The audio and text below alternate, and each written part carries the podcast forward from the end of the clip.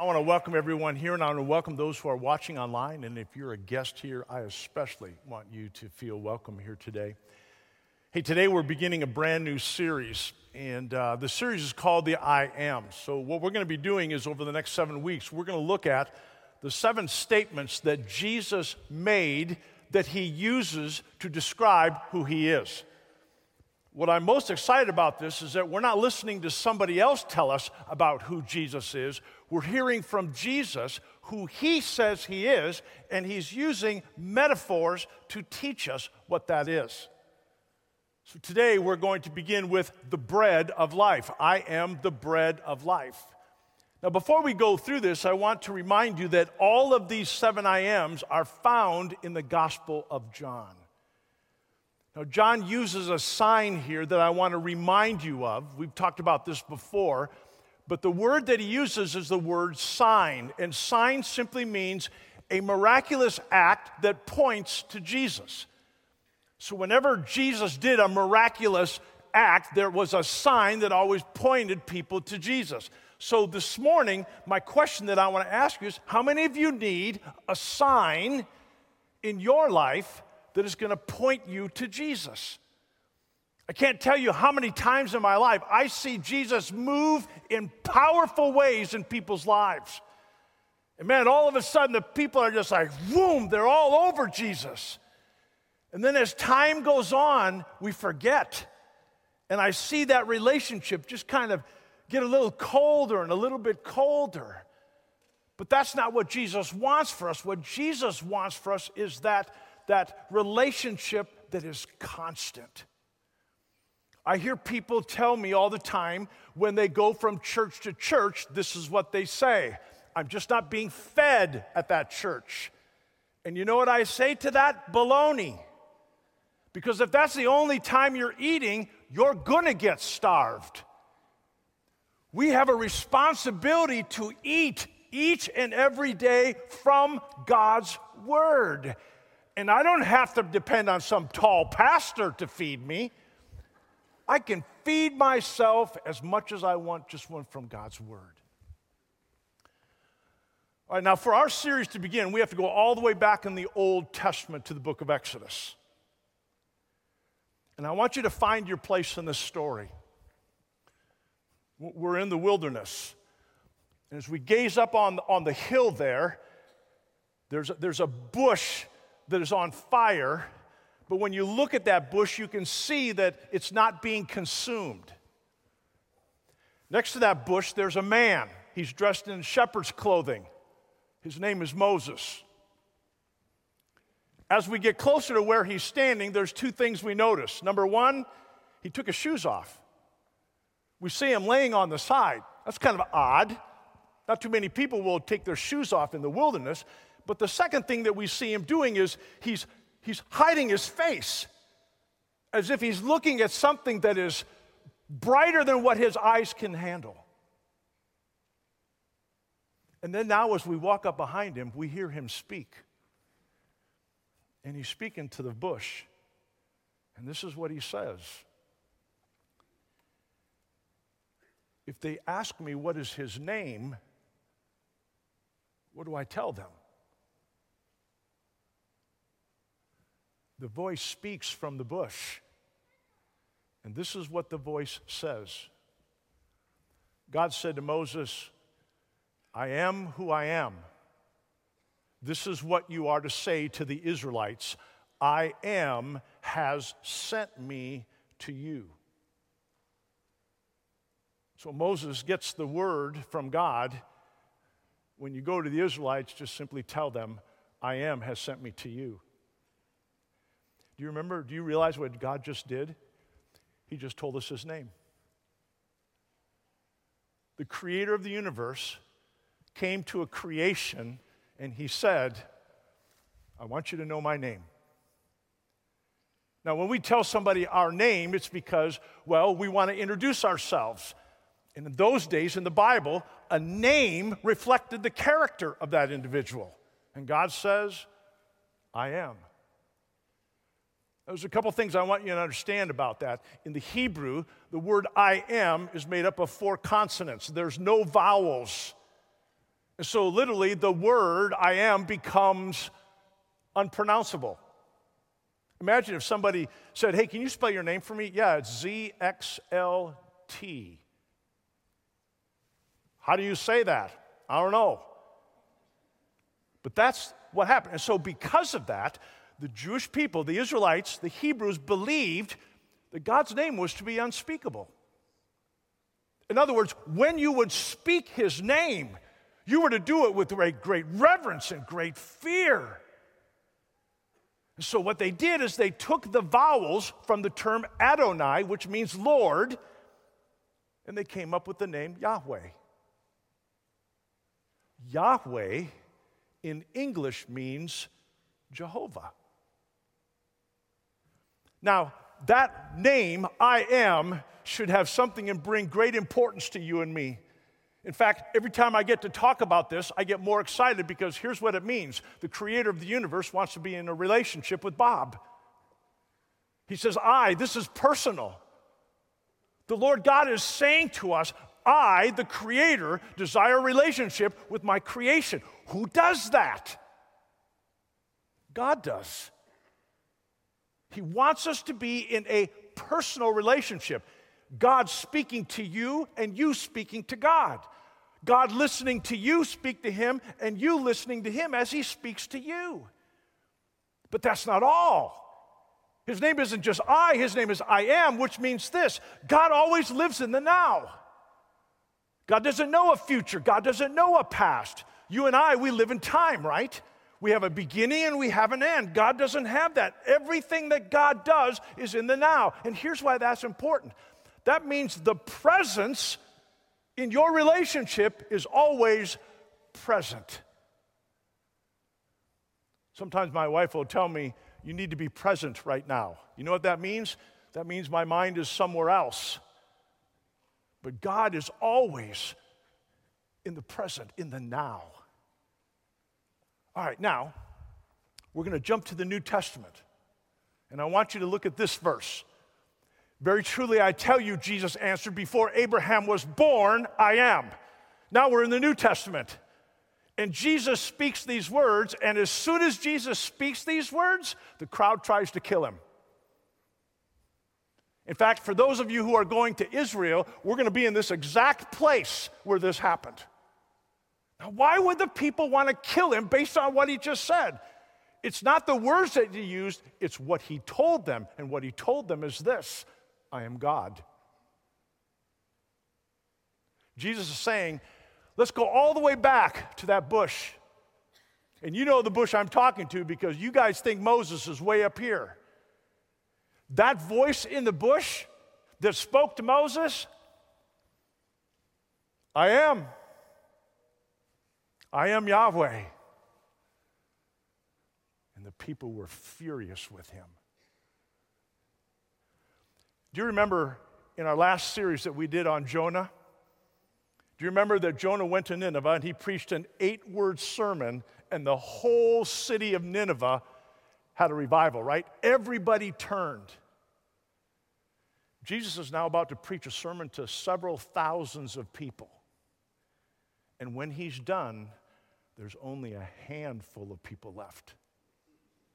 In fact, when it's all said and done, and Jesus sees how everybody has left him, he turns to his disciples and he asks them the question that he asks us this morning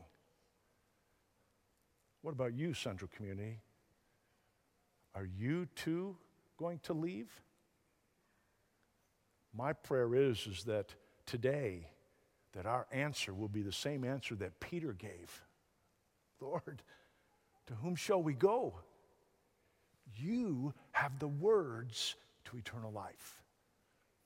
Stand with me out of respect for God's word as I read from John chapter 6, and I'm just going to read verse 35, okay? Then Jesus declared, I am the bread of life. Whoever comes to me will never go hungry, and whoever believes in me will never be thirsty. This is God's word, the great I am for his people. Let's pray together. Father, I'm hungry this morning. And I'm not just hungry for physical food, I'm hungry for the bread of heaven. That heaven, that bread, that food that I never get enough of, but the only food that truly satisfies. And it's in Jesus' name I pray. Amen. You may be seated. All right, so I hope you don't get whiplash this morning because we're going to go from Old Testament to New Testament. And that's how the Bible works. Everything in the Old Testament points to something in the New Testament. So, in those words that I just shared with you, when Jesus says, I am the bread of life, that should bring to mind a story. And again, we go all the way back to the Old Testament. And the story is the children of Israel, the Hebrews, are now in the desert, they're in the wilderness, okay? And what you need to understand is they're complaining. And the reason they're complaining is because they're hungry. They're always complaining, but now they're complaining because they're hungry. And so Moses comes to him and he says, This is what God says the Lord will rain down bread from heaven. All right, now let's set the stage. You remember that the people, the Hebrews, were in Egypt, right? And while they were in Egypt, they had everything they needed. They had a home, they had some type of mode of transportation, they had food, they had a garden, they had everything they needed. So, really, one of the things that they could possibly say is, well, why do we need God? Well, God didn't like that. You see, their being in Egypt had taught them to be independent. And God says, no, my people are going to become dependent upon me. So, what did he do? He moved them out of Egypt into the desert, into the wilderness, which is God's favorite place to teach. And God wants his people to know this you will depend on me each and every day. So, how did that happen? God came to the children of Israel, these Hebrews, and what he did is each and every day he provided bread. Every morning, the Bible tells us that when the dew would, would evaporate, when it would melt away, what was left was this white substance, this white cake substance. It was a kind of a wafer and it had a very sweet taste to it. God gave Moses the instructions to tell the children of Israel, and these were their instructions. Every morning, you can go out and you can pick what you need for yourself and your family. You can only pick what you need for that day. If you pick more than that, all of your food will rot. So, on the sixth day, however, you can pick twice as much. And the reason is because the seventh day is a Sabbath unto the Lord, and on that day you will not work. Now, why did God do that? Have you ever asked that question? Why did God give them those instructions? And here's the answer the answer is because God wanted to know two things. Number one, can my people follow instructions? He's pretty big on that. But the second reason was this He says, They have enough for today. Now I want to see will they trust me for tomorrow. Whoa, that's tough. Have you ever been in that place? You got what you need for today, but all of a sudden, what begins to come up in your mind and in your heart is this okay, God, thank you for what you did for me today. But then you start thinking, man, I wonder if he's going to meet my needs tomorrow. It's common. We all think like that. And it took God six days a week for 40 years to get it out of the Israelites. So I figure we're in pretty good company, right? Do you remember what the name of that bread was called? It was called manna. Manna means, what is it?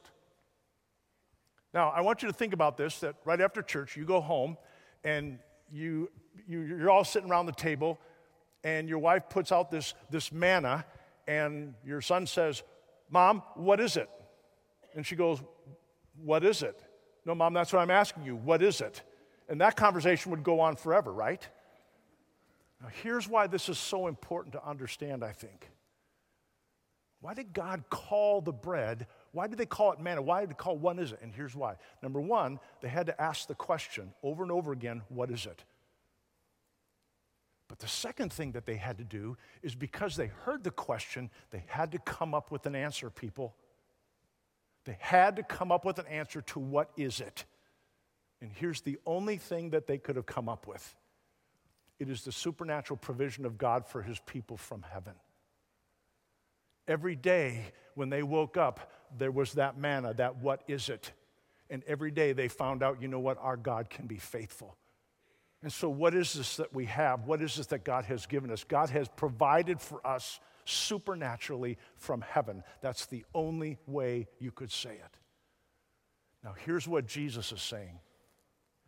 Just like the Hebrews had that bread from heaven that sustained them physically, I am the bread of heaven that will sustain you spiritually every day of your life.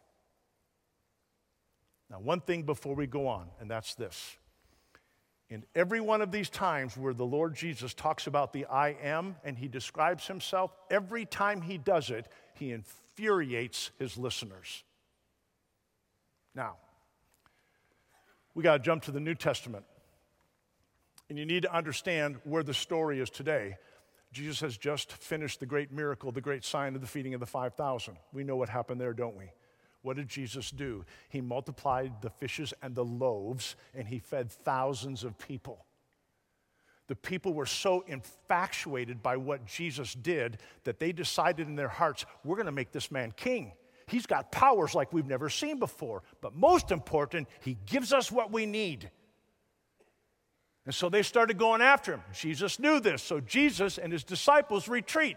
Jesus goes up on the mountain to spend the night with his father and the disciples go out on the water to the other side. Jesus walks on the water, and now it's morning, and this is where we find ourselves. All right. The rabbis taught that, that the Messiah would do greater things than what Moses did. Okay? And they were right. Well, what did the people know that Moses did? Well, he fed them six days a week for 40 years. So they say to Jesus, if you're the Messiah, then you need to do something bigger than this. Now, what they didn't realize was the fact that the bread of heaven was standing right in front of them was a bigger deal than anybody could have done. But all they're concerned about is their physical needs. Ladies and gentlemen, all they want is their bread. We want food, and we want to know the food's going to keep coming. Now, here's what I want you to hear don't blame them, don't be hard on them, because you and I do the same thing. We work to get a paycheck so we can have money so we can retire. We think sometimes that new dress, that new house, that new car, all of these things are going to give us the comfort that we need so that we can live on our own. Now, do you know why the Israelites did that? And you know why you and I do that? Because God has placed eternity in our hearts. There's a longing, my friend, for us to not want to have problems, to not have trials, to not have tribulations. That's why we're always looking for something that it's going to make us feel loved and comfortable. All right, now, Jesus knows that their thinking is a little bit off. Because remember, what did they see? What did they do? All they saw was is that Moses brought them this bread, so they want to go to Jesus and they want him to give them this bread. Now watch this. Jesus said to them, Very truly I tell you, it is not Moses who has given you the bread from heaven, but it is my Father who gives you the true bread from heaven. So Jesus is straightening out their thinking here. And he's telling them it wasn't God who gave us this, gave you this bread, or excuse me, it wasn't Moses who gave you this bread. I'll get that right. It was God who gave you this bread. And look what happens. For the bread of God is the bread that comes down from heaven and gives life to the world. And the people say, We want more of this bread. Now Jesus has them right where he wants them so he can teach them. And here we go with our verse. Then Jesus declared, I am the bread of life. Whoever comes to me will never go hungry, and whoever believes in me will never be thirsty. What a statement! They want bread that's going to satisfy their physical bodies, but Jesus says, I am the bread of life, and the bread of life that I am is something more than what you could ever think about. All right, now let's pause there for just a moment there.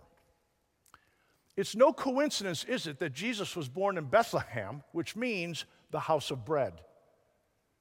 Or how about the fact that in Micah 5, where it's prophesied that the word would become flesh, and then guess what happened? We broke it.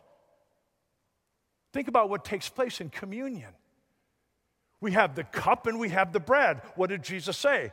After he had given thanks, he gave it to his disciples, the bread, and he broke it. And he said, This is my body broken for you. This is the bread that Jesus is talking about. All right, think about manna. Manna and Jesus are so much alike. The manna came down from heaven, so did Jesus. The manna was white. White represented purity. Jesus was pure. He had no imperfections in them. When the people came out, the manna was there for everybody. There was enough for everybody. Everybody could gather. And you know what? Jesus, when he comes to this earth, his will is that all men would be saved. In other words, there's enough of me for everybody. But we also have to remember this, and we witnessed it here today. That the people, when they came out for the manna, they still had to do something, didn't they? They had to gather the manna, or they could trample on it, right? And the same happens in our lives. Jesus comes to us. And in this verse, he tells us here, he says, No one comes to the Father except the Father who draws him. The Father draws us to him. And then when we come to him, we have to receive, or people trample on that. All right. The prophecies teach that when Jesus, the Messiah, comes, that he would bring with him the bread of heaven. So the people think more manna's coming. Hot dog. Now, why did they think that, people? Because they just saw Jesus multiply the loaves and provided food for everybody. So now Jesus, or excuse me, the people are thinking, we want this Jesus to give us the bread for the rest of our lives. And now Jesus has them right where he wants them. And here's what he says to them He says, You guys have it wrong. You see, what you think is a perceived need, in all actuality, it is not. You don't even realize what it is that you need. All right, now, watch this. If I were to talk to you about love, you would probably know how I'm talking or what I mean by it by the way I use it in a sentence.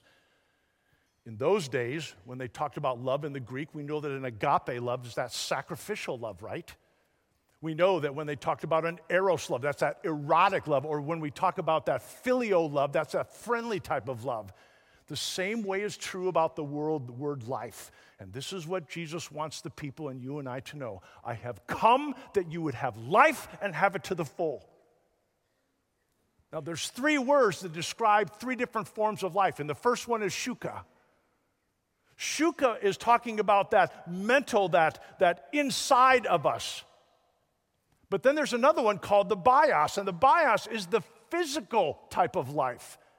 It's the stuff that we need, it's the stuff that we use to feed our bodies and to live our lives. But then there's a third type of life, and that's described as the Zoe life. In other words, this is the spiritual life. When I baptized each one of those individuals up there, along with Pastor Jordan, every time before they went in the water, we said, buried with Christ, raised to new Zoe. That's the life that Jesus is talking about. All right, now, here's the issue that Jesus has with them and with us, and we're going to kind of bring this to a close because I know you're looking at your watches to see the Chiefs are still on. Okay, here's the deal Jesus is making it very plain to you and I, and that's this. You guys are trying to solve a bios problem, okay? And you're using a bios solution to try and solve it. And it won't work. You see, you have a, you have a spiritual issue, but this spiritual issue cannot be taken care of or answered or, or relieved from you with a physical solution. In other words, he is saying the only way that you can take care of this need in your life is with a Zoe solution. And what Jesus is telling us is simply this I know that you're always looking for that which will bring you comfort in life. I know that your focus is on your bellies, but my focus is on your heart. You see, you're looking for what will get you through this day. This day, I'm telling you about what will you will need to get through this life and into eternity. And that's the message of I am the bread of life. I am the bread that sustains you. When you what, use what you're using, you know what? You're going to get hungry again. You're going to get a high, but then you know what? You're going to need more. What I have for you is going to leave you full. You see, our issue is we think that we can find life in a bottle, or life in pornography, or life in the lust of this world, or life in a job, or life in a bank account, or life in the comforts of this world. And the Lord makes it very clear you know what? It may work for a while, but that's going to wear off. You're going to have trials, you're going to have tribulations. What I want to give you is this I want to give you the kind of bread that isn't just a little moment high, but it's going to sustain you, not just here on earth, but into eternity. And then Jesus tells them, and this is where they struggled I need you to eat my flesh, I need you to drink my blood. I need you to take me into you as the bread of life. How do we do that? We do that by reading God's word, not once a week, but every day, and sometimes several times a day. We do that by spending time on our knees before God in prayer and not just pouring out our heart to Him, but allowing Him to speak to us. We do that in worship. We do that by shining our light for Him, and that's the kind of bread that will sustain you. There was a man who had been working with a group of missionaries for a long time, and you know what? He wanted to be a missionary. Finally, the missionary said, Hey, you know what? We're going to make you an honorary missionary and we're going to give you a job. And here's your job. Every day, we want you to take this horse and this cart and we want you to go to the main village. We want you to fill up all these barrels with water. And then these are the towns that we want you to go to, and they've got to have fresh water. Now, we're counting on you because if they don't get this fresh water, they're going to die. So every day, this man would go and he would fill up all these barrels with water, and then he would go to the different cities. And on the third day, between the cities, they found him dead. They wondered, did he get attacked by a, an animal or, or what happened? And when they went to him, they found out that he died of thirst. How does that happen? He had all the water right there for him. It's real simple he didn't drink. And that's what Jesus was telling the people. Guys, what you're looking for is standing right in front of you. And you're missing it. And the reason you're missing it is because you're focused on your own comfort, you're focused on your own physical needs. But I have come so that you might have life and have it to the full. My dear friends, there's going to come a time in life when you're either going to have to step out in faith or you know what? God's going to push you out in faith. You ever been there before? Have you ever been in that place where all of a sudden you find yourself and no money in a bank account is going to help you?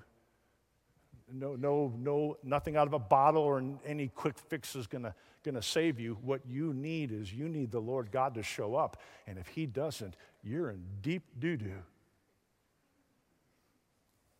That's where God wants you. So that you can depend on Him. And as He comes through, then you can believe and have faith that God is true to His promises. Here's Jesus' message to you this morning You have a life, a gift that's been given to you to live. Don't live it focused on the physical things of this world because they may give you a momentary high, but you know what? Just like that bread, it will perish. But Jesus says, Take me.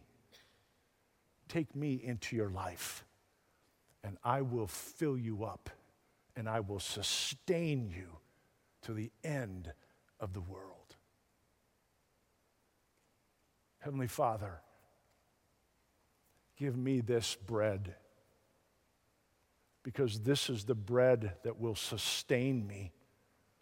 This is the bread, the true bread that will give me life. I admit to you, Lord, I've tried so many other ways of bringing comfort into my life, and you're right. Oh, there may be a moment of a high, but Lord, the crash gets harder and harder each and every time. God, I don't want to do that anymore. And so I'm coming to you for the bread, the bread that will sustain me into eternity. Thank you for reminding me I am the bread of life. Give me that bread. And it's in Jesus' name I pray. And all God's people said, Amen. Would you please stand and let me give you the benediction, and then I'm going to dismiss you. I just got a message that they're holding the game till you get home, so okay? You'll be, you'll be fine, okay? All right. The Lord bless you and keep you. The Lord make his face shine upon you and be gracious unto you. The Lord lift up his countenance upon you and give you his peace and his strength and his joy. God bless you. God loves you. I love you. We'll see you next week.